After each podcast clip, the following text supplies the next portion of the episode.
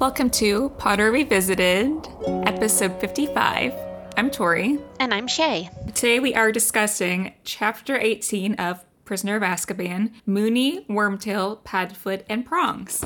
Or, as we like to call it, lycanthropy? More like likes his therapy. But uh, we ended off last chapter with the reveal that Scabbers is not Scabbers, but actually Peter Pettigrew. And so into this chapter, uh, the trio think that Lupin and Sirius are just insane. Absolute madmen. Yeah, and Sirius is once again unhinged, not understanding the importance of communicating things to the children. And he's just like, I'm just gonna kill him. He's impatient. And he's like, stepping on Ron's already broken leg because obviously, who cares? It's just Ron. Yeah. I get that he's just been living on a diet of uh, vengeance for 12 years and he just kind of wants to go do the murder that he was in prison for at this point. But yeah, it's like Lupin. God bless. Like he's sick. Thank God for Lupin. Because he's like, wait, rewind. They need to know why. Like, these children deserve an answer. Yeah, honestly, Lupin is a blessing. The fact that he's like, wait, calm down. It's time to explain. I do like the part where um, Lupin's like gonna like, "We'll explain," and Ron's just like, "Actually, no, I'm off." He tries to get up on his leg. He's just like, "Bye." You're being imprisoned basically by like a supposed mass murderer and his best friend, but Ron's just very casual, like, "Actually, I'm gonna leave," like he's in class or something. I mean, we've all wanted to be there in that moment where we're in a situation we have no control over and we'd like to opt out, and Ron was like, "Can I?" Opt out? Yeah, I'm gonna go. Is opting out an option? I would like to not. Can I go home? It's past my bedtime. I really, I've got so much to do. But this chapter's kind of short. Yeah. It's basically just Lupin explaining the things that need to be explained. Yeah. I think it's great that Lupin stops and does the essential explaining about Peter Pettigrew because I think if Sirius just full on murdered Ron's pet in front of him, Ron would be traumatized for probably forever. Yeah. Like it would significantly less so traumatize Ron if he watched an evil, murdering, grown adult man who betrayed him personally and who slept on his pillow every night getting killed rather than his cute little pet who he's emotionally bonded to. Yeah, he's had for like 12 years. Yeah, even if they had explained to Ron after the fact why they needed to kill Peter, I think it would have been traumatizing for Ron still because while the act took place, he would have seen it as his pet being killed. And so I think it's really important that it be crystal clear to him before that happens that it's not a cute, friendly rat who loves him and cherishes him and is a snuggle bug. It's, again, a grown man who's been sleeping on his pillow and is a murderer. So I think it's really important that that, uh, you know, gets across before any gratuitous violence occurs. Yeah. It's uh it's important that it happen in the perspective of Ron knowing the true reality of the situation. I think that's important. Blessed to have Lupin around.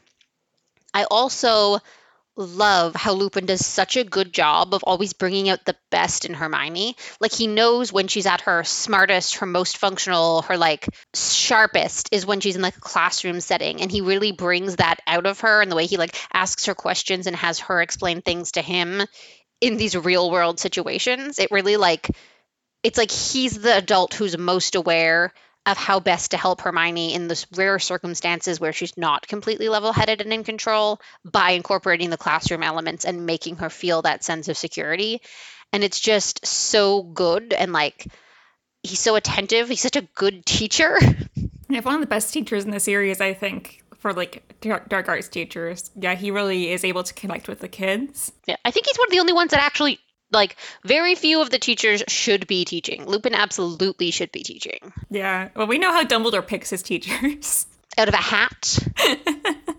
Off the street. He just takes the call list for telemarketing and he's like, all right, this guy could teach defense against the dark arts. He just rolls a d20 and hopes for the best. Like, who knows? Exactly. I also remember in the previous episode we mentioned I thought the Shrieking Shack must have existed before Dumbledore repurposed it for Lupin on the full moon, but Lupin flat out says that it was built for him, which is kind of crazy because like he built a multi-story, multi-room house for Lupin to hang out in as a wolf. He literally could have just put a cage in the middle of one room and called it a day. It's like the first time Dumbledore was like, "You know what? Give him a couple sofas, a chaise, beanbag chair. I bet werewolves love beanbag chairs." Like, did he put up posters of the Wolfman? Like, he really went he was playing The Sims when he built Lupin his little wolf house. Is all I'm saying. Oh God. One thing I like about Lupin is he kind of brings back a Sirius humanity because he really emphasizes the point that like Sirius owes Harry an explanation for like why he is absent all these years and stuff, and Sirius isn't just in the right mindset to kind of go through it. So he's just waiting for Lupin to kind of like go through everything. But we definitely so Lupin kind of re- reveals how it starts, which is when he went to Hogwarts. So Lupin was bit as a kid, and we know later on it's it's Fenrir Greyback, and it's very really traumatizing for a kid because then he's a child basically for like what four or five years, and then his life was like irreversibly changed that young, and so he has really no place in society as a child. And it definitely sort of explains a bit of how he was unquestionably the most mature of the marauders. I think it was like growing up with an illness that has real adult consequences and that is contagious. Yeah. Is something that he had to be aware of and like handling at a young age. And even though he maybe wasn't always as responsible with it as he should have been, it was something he was aware of and like understood the consequences of at least a little bit. So I think that kind of forces you like having having a sickness, especially a contagious one, definitely put him in a situation to just have to grow up faster and have to mature faster and have to be the sensible one. And Dumbledore allowing him into Hogwarts is, I think, another part of like his manipulation of people because Lupin feels immense guilt about kind of like going back on what Dumbledore had. He feels like Dumbledore gave him the gift of going to school when others wouldn't, and that's true. But also he in turn gets this intense loyalty to Dumbledore for allowing him this like basic need kind of like Hagrid, not as much as Hagrid, but then he feels this immense guilt basically the whole book, thinking that like he should have had told Dumbledore about Sirius. I don't think got up to in school, but he feels guilty because he feels like he betrayed Dumbledore's trust in bringing him to Hogwarts in the first place. And all these things Dumbledore did for him. Dumbledore loves feeling like he's the one that gave everything to people so that he can feel like they owe him. Like it really is like the entire context of all of the relationships Dumbledore seeks out and maintains is I gave you this thing, no one else could have possibly done it, you now owe me. And like it isn't portrayed that way like in that sort of hostile context in the books because the author wants us to love Dumbledore. But like as an adult, it's like no, he seeks people out who have like tragic backstories, who are missing a parental figure, who have guilt, who have these things they're already being ostracized for. And instead of like just sort of helping them and being a good person about it, he almost always to some extent puts some leverage on that and uses it as a tool to like earn their respect and their loyalty and it's just like he does it with everyone. If it just happened to be a byproduct of him helping people who are going through rough things it's one thing but almost everyone he's consistently close with or who really looks up to him almost everyone in his employ is someone he like rescued from like dire circumstances. Yeah exactly. So yeah i just felt it just felt very manipulative the way he talks about it but obviously it weighs uh, heavy on lupin's mind because we've been talking about the last few chapters about like why lupin just didn't tell Dumbledore this or like why like why he's has he been holding on to all this guilt about this and it obviously weighs very deeply on him because of like what he perceives that Dumbledore did for him basically saving his life so Lupin when he's describing how the Marauders came Animagi. He's very introspective about like what they did as a kid and like how like the kind of like guilt or remorse or just kind of looking back on the things he did as a kid being like you were so young and free, you didn't think of consequences. And because Lupin has had to been forced to be so responsible at so young, I think the idea of having friends and just being a kid for the first time in his life, he's able to slip into that. But looking back at it now, he's like, yeah, that was really irresponsible. Like you would never think to do that now that you know better. But yeah, he's probably one of the most grounded characters in the, the series, but also I just like at, through the Marauders, he's definitely one of the most grounded characters. I'm assuming James would have been more grounded, but obviously he died. So, but between like Peter and Sirius, he had to be. And they also, um, uh, it's also very stark compared to Sirius, who, um, when they re- reference the trick, I say this in quotations because it was really fucked up, but uh, they, they played on Snape. Attempted murder, I think. It's almost attempt. Okay, it's definitely negligent homicide. Yeah, it's almost like 15 years later, Sirius still feels no regret about that. The trick always felt weird to me because like regardless like snape was like following them and trying to get lupin in trouble and i get that they want to protect their friend's secret because not all the not all of the wizards would be so kind to lupin for that but the idea that it was more or less like to snape but more of how could lupin trust sirius after doing something like that? Because it's basically like he was outing uh, lupin to snape that he was a werewolf knowing what snape is like. And like what I don't understand what Sirius's like long-term plan was. Yeah, we don't have the context of it. It's all through other people's like narrations. We don't really hear about it from Sirius or Remus really much. We hear about it from Snape and we hear about it from Dumbledore, but everyone has different versions of what happened because it's through their perspective. And I just feel I don't understand how because I feel like Lupin never had friends until these friends growing up, and I feel like like having that you trust them with their secret and like he very much like emphasized how much it meant to him that they like stuck by him and they didn't care that he was werewolf and to have um because Sirius did this on his own from what it seems like he didn't tell anyone yeah Lupin didn't know and James didn't know until he found out and tried to stop it. And Snape obviously thought they were all in on it. But obviously, like, it, like we know Sirius is, was always been wild and kind of like unhinged even back then. But uh, yeah, it just feels it feels I don't know if it was very much developed at this point, but like, they talk about the trick is a, a big part of like the Marauders lore and like the Snape lore throughout the series. I just feel like it doesn't. I don't. Get, like, I honestly do not get how Lupin would have forgiven Sirius. Maybe he's just a better person than I am. If it's interesting with the trick because I like to like sort of follow the line of thought. Like, what actually were the outcomes if they succeeded? Or if Sirius succeeded at tricking Snape into going into the Shrieking Shack. The way I see it, either option one, Snape gets attacked by Lupin, gets bit, becomes a werewolf, and now knows Lupin's secret is alive and can like is like knows everything. And now Lupin could go to jail because I'm guessing it's a crime to bite someone when you're a werewolf. Yeah. And then Dumbledore obviously would have also gotten in trouble. Would have been the only upside. And then so that so that's one option. He gets bitten, he survives. Snape lives life as a werewolf, Lupin goes to jail. Option 2, Lupin just kills Snape. Snape's dead. Lupin goes to jail again because he killed a man. Do they send minors to Azkaban? Uh, Dumbledore's in trouble again. Once again, the only upside. There is the third option, which is somehow Snape gets in sees a werewolf and gets out unscathed, which is cool and great, but now he knows and he's going to tell everyone because, like, if I went into a secret tunnel and found a werewolf, I would also kind of want to tell people because that's friggin' cool, but also I'd be traumatized.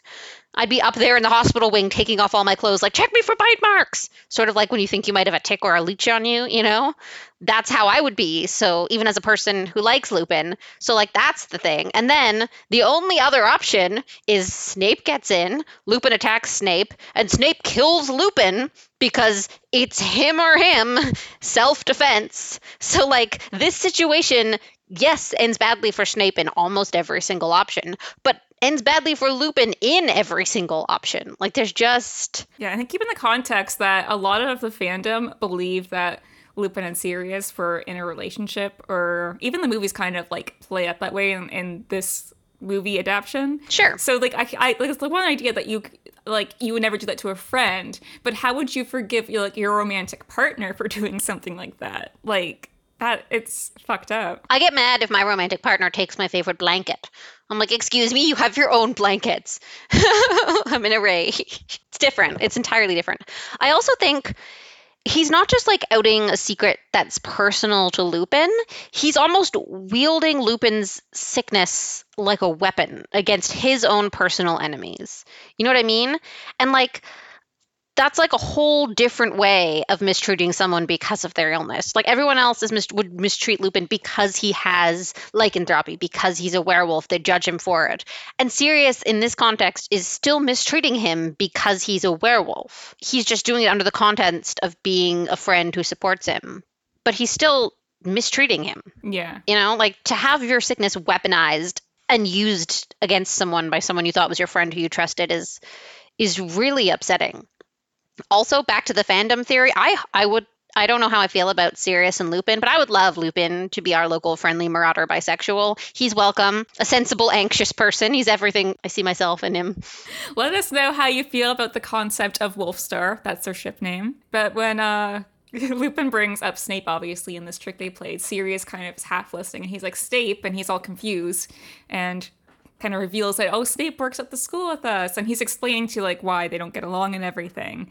And Lupin says that he thinks that he was jealous of James. Which is very like we were talking about how mature Lupin is but certain things if you came to the conclusions when you were younger and you never had evidence to disprove them you might keep as beliefs or thoughts. And that's definitely one of them because there's a lot of reasons to dislike James Potter besides the fact that he's good at quidditch that's like the least of the options. Well, I just feel that it wasn't more about dislike until later because I feel like we see it in the memories and Deathly Hallows that they just kind of met each other and they just didn't vibe. And I feel like James is kind of the embodiment of all these uh, um, insecurities that Snape has. Like James obviously came from like a well-loved family. He has parents that love him. Snape does not.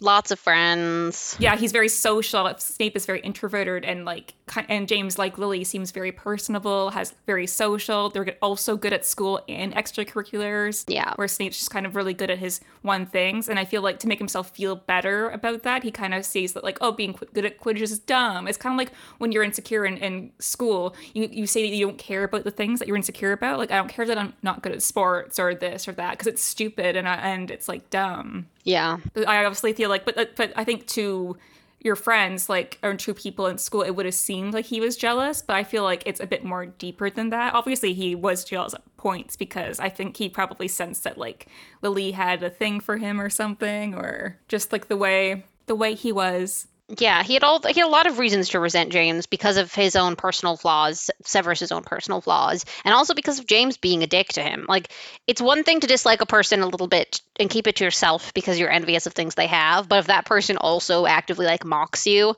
and goes out of their way to make your life harder, it's it's in your face. You can't just like ignore it or put it into a little box and hide it away, you know? And I just think it's so, it's very, very like 14 year old boy to be like, you know what? I think it was sports. You know, it had nothing to do with the years of relentlessly bullying this child. It was definitely sports. but uh, this is all very interesting because as soon as you know Lupin finishes this thought and talks about uh, Snape, Snape reveals himself from under the invisibility cloak. We love we love a dramatic Severus a dramatic stake reveal. It's very dramatic, like him. He just kind of like he waits for them to talk about him, and then he's like, "Aha! I am here." Honestly, he has the dramatic timing Gilderoy Lockhart wishes he had. You know what I mean? Like he wishes he could just reveal, like dark and lurking there, throw off the invisibility cloak, the gasp, the long dark hair flowing in the wind. This is kind of how I wish the last chapter was, because we talked about last chapter maybe splitting it into two parts, because there was a lot of accusations and reveals, and I feel like it, it's really nice in this chapter just ending on the Snape reveal, even though it's kind of short. And I feel like it would have been a good point for the last chapter to end on the Sirius Black reveal. Yeah, people just keep showing up, and Ron's like, I really did ask to leave. yeah, Ron's like, my leg is killing me. I might be dying. I'm surprised they haven't done anything for Ron's leg yet. I think that Lupin does it eventually, but I'm like, when you first saw him with his broken leg, don't you think you could have t- taken like a second and been like, oh, let me splint that for you? Just so Ron has some relief. I think it, that's a good idea, but I think that hostile eh, hostility and the tensions were so high in the original moment. Ron would have freaked out if any of them pointed a wand at him. That's true. You know what I mean? He would immediately think they're attacking him. Like now or right before Snape walks in, like there's a couple moments where it would have been appropriate to be like, "Now that you know we're not trying to kill you right now, can I please heal your leg?" but there's such a brief window between them being so hostile and terrified and thinking they're about to be murdered to trusting Lupin enough to let him point a wand at you is a brief window of time, I think. Well, since the chapter was short, Shay has um, a few things that she would like to talk about regarding Lupin and just how, um, I guess, his maturity and his, uh, just the way he handles himself. Hi, friends. So let's take some time and think about Lupin because he is a very unique adult character in this series. Yes. In in a lot of ways, and he self-reflects in a way that is very impressive. Not just given the fact that like he's been through so much, but also given the fact that like a lot of the people around him are not in any way in tune with their feelings, which sounds I mean, it's just the way it is. I mean, when you hear him talking about the choices he made when he was younger, the the trick on Snape or even just running around as a werewolf because he felt safe doing it because his friends were there. You can really hear how deeply he regrets doing that in his youth. And he can look back and say, I thought it was fine then, but now as an adult who understands how wrong it could have gone, I regret having made those choices. And like he almost says it that plainly that it's it's just something you don't see out of the characters. And I feel like specifically in this series, characters are pretty consistent with their choices. Like they generally will make a choice when they're younger, approve of it when they're older, follow the same behavioral patterns. And it does take a great deal of maturity to sort of look at your old choices, identify what was wrong with them. And like we kind of see it in the children characters as they age. They become smarter. They learn that there are bigger consequences to their actions. Getting detention isn't the worst thing that could happen. Having one of your friends killed because of your actions is worse and is also a very real option in this world. And so, like, you see that with the younger kids as they grow, but you don't necessarily get to look back on the adult characters and see that they too sort of had to go through that maturing. And the choices made by adult characters in this novel do not show that that happened at all for the vast majority of them, which is just yeah. I mean, there is like kind of a movement right now with um, having adults take accountability for their actions in uh, children's media right now. And I think that's very reflective here, where Lupin is an adult character taking accountability for his actions. And basically, no adult does that in the series, especially Dumbledore. The thing with Lupin is that just he's not a bad person. And nor would I say he is an overly reckless person. Yeah but he can still see the times and openly admit to those times where he made mistakes and had flaws and he can acknowledge that like he'd like to make those better choices. And like he can now see in his maturity the potential risks and outcomes that were previously sort of blocked by his youth and his immaturity. Like he can really say like oh having a fun night out with my friends is not worth the risk of infecting someone is not worth the risk of killing someone. This is what it's like to be live a whole life with this disease I can't believe I risked doing that to someone else. Like he's really grown. But what I think I love even more than Lupin looking back on his like younger years and reflecting and talking about his regrets is how he kind of acknowledges that he's still working on the same issues. Like he says now sort of that like he should have told Dumbledore that Sirius was an animagi. It was the right thing to do. Even in this moment, now that he knows Sirius was innocent, he knows Sirius was the good guy, he acknowledges that he should have told Dumbledore. And he knows that the choice he made not to was not the morally right choice. And he can sit there and say, I made the wrong moral choice. These are the internal selfish motivations that led me to making that choice. And it's like, to say that about choices you've made so recently, right? Like this morning, he made that choice. He made that choice all week. He made that choice all year. And and as an adult who looks back and regrets his irrational or underthought through choices when he was younger, to say, I wouldn't have done that then, and I wish I was a person who didn't do those things, but I am still a person who does those things sometimes. It's so self-informed. Like it really feels like Remus Lupin is the character who went to therapy.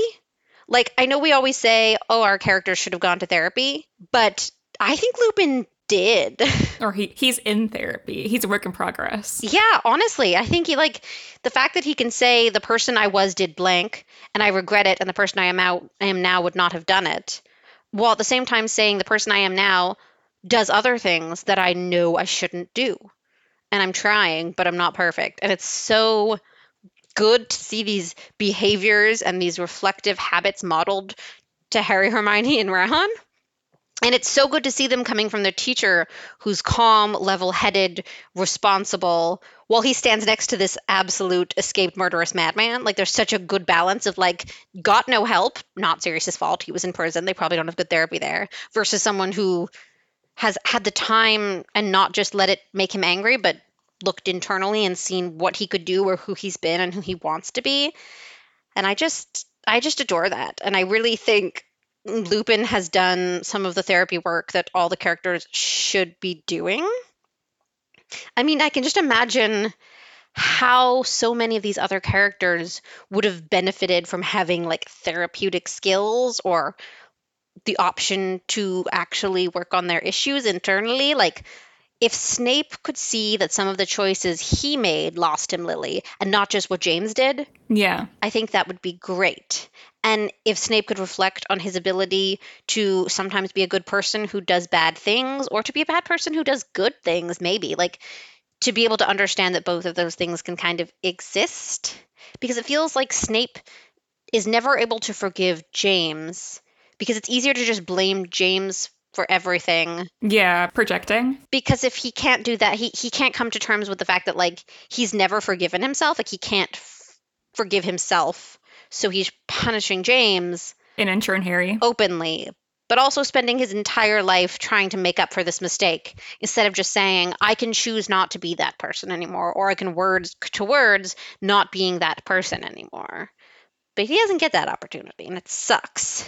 I think Lupin had a window of time where he was actually able to work on himself that a lot of the characters didn't.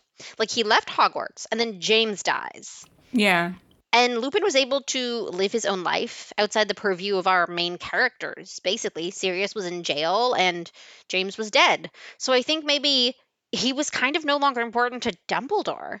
And so that kind of gave Lupin room to grow in ways that other characters couldn't because Dumbledore sort of collects these hurt and traumatized people, and he doesn't really want them to self reflect or heal or grow because, as we can see, he uses those things to manipulate people. And if they had the skills to work on their issues or to self reflect or to figure out how to cope or forgive themselves, it would be a lot harder for Dumbledore to manipulate them. And I sort of think that's where Lupin got lucky, is he sort of fell out of sort of Dumbledore's window of people he needed to keep an eye on or wield or manipulate. And so he so yeah, so there was no one trying to prevent him from working on these things. So he got to work on them. And I think like a lot of characters would have benefited from having that same opportunity, right? I mean, if Snape had gone to therapy, he might have found a way to forgive himself for Lily's death. You know, he might have said, you know what, I made this wrong choice. I can make a lot of right choices from this point on to try and make up for it. There's a lot of things I can do. But because he didn't do that because he wasn't given the room to do that or no one suggested that to him or he didn't have a support system at all. Instead he spends his whole life doing whatever dumbledore tells him to do.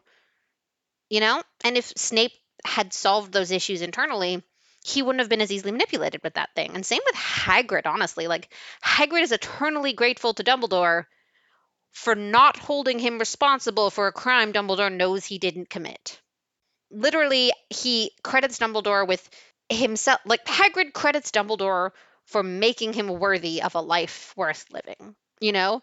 Which is not true. He was worth it before and he was worth it after and he would have been worth it without Dumbledore. But Dumbledore portrayed himself as the only person who could give that to Hagrid, who chose to give that to Hagrid. So everyone is so deeply indebted to this man because he paints himself as the only way they can find any sense of self worth or forgiveness or pay restitution for their mistakes. Mm-hmm. Even looking at Harry too, Harry was like deeply emotionally and physically neglected and abused and he didn't have any family or support, which makes him kind of like also see Dumbledore as that like figure for him. But if it had been Neville, Neville has family.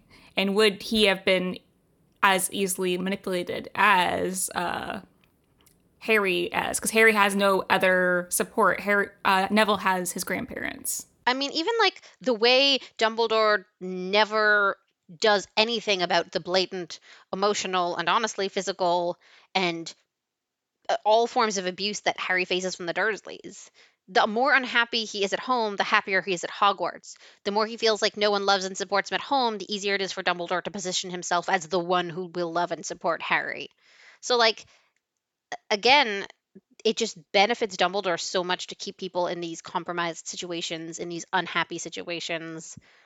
He is like such a sinister manipulator. You know, like everything, it feels like everything he does for people is a way for him to control them. And it feels like a lot of the things he chooses not to do for people that might be less work and be better in the long run, you have to almost intentionally choose not to do. And he intentionally chooses not to do them. Yeah, I find it strange that Dumbledore did not suspect anything about Sirius being the spy, because I feel like Dumbledore had to have known something did not line up. Yeah. But it didn't like help him having Sirius around. He would have had a relationship with Harry. Yeah. I feel like Sirius would have been a hindrance for him because I don't think Sirius would have agreed. I don't think he would have been kept away from Harry, and that was an inconvenience for Dumbledore's plans. So it's better to have Sirius in jail. Yeah, exactly. If Harry had a loving and supportive godfather, even if he had to live with the Dursleys most of the time, Sirius would come visit, Sirius would lightly threaten the Dursleys to make sure Harry is fed. Harry would have a person to complain to when things are crappy, a person to be excited with when things are great. So really, even Sirius, yeah, being in Azkaban benefited Dumbledore creating this relationship with Harry and creating this emptiness in Harry that he himself, Dumbledore, can sort of try to fill exclusively himself. This is a Dumbledore hate podcast. I'm not saying Dumbledore is the Grima Wormtongue of the Harry Potter world, but to my Lord of the Rings fans out there, his words are poison. Yeah, but do you have any uh, last thoughts before we wrap up? Um, my last thoughts are Lupin, if you're out there and you are canonically bisexual, welcome. We love, we respect, we value you. I think all the Marauders are somewhere on in like the LGBTQ community. Personal head canon. Take that, the author. Actually, it's really funny looking back because like the Marauders is kind of like a sub fandom of the Harry Potter universe, and I think basically it's just canon it to the fans that everyone in that era is just very gay. Everyone knows the early 1800s were prime time for. I mean, it was you know the 70s. Oh right, it was the 70s. They were all on acid. Everything makes more sense. yeah. Anything else? uh, no, I just want to say what I've said a thousand times before, which is uh, even the most well rounded and high functioning and happy seeming person could benefit from therapy. So everyone should consider it. And all of our favorite characters should have gone also. I'm telling you, if they were in therapy, this would have been done in four and a half books. They would have killed off Voldemort. Four and a half books. I'm just thinking back to like what you said about Lupin and just being able to grow and mature, and it just kind of really hits you that none of the other Marauders really got that chance. Like James died really young.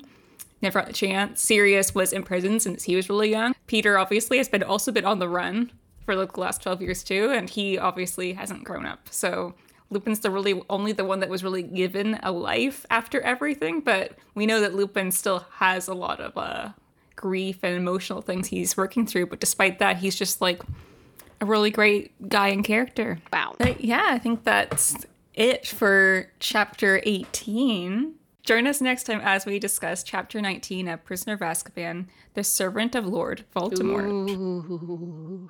You can follow us on social media at Potter Revisited, or you can email us at potterrevisitedpodcast at gmail.com, and we'll see you next time. Bye.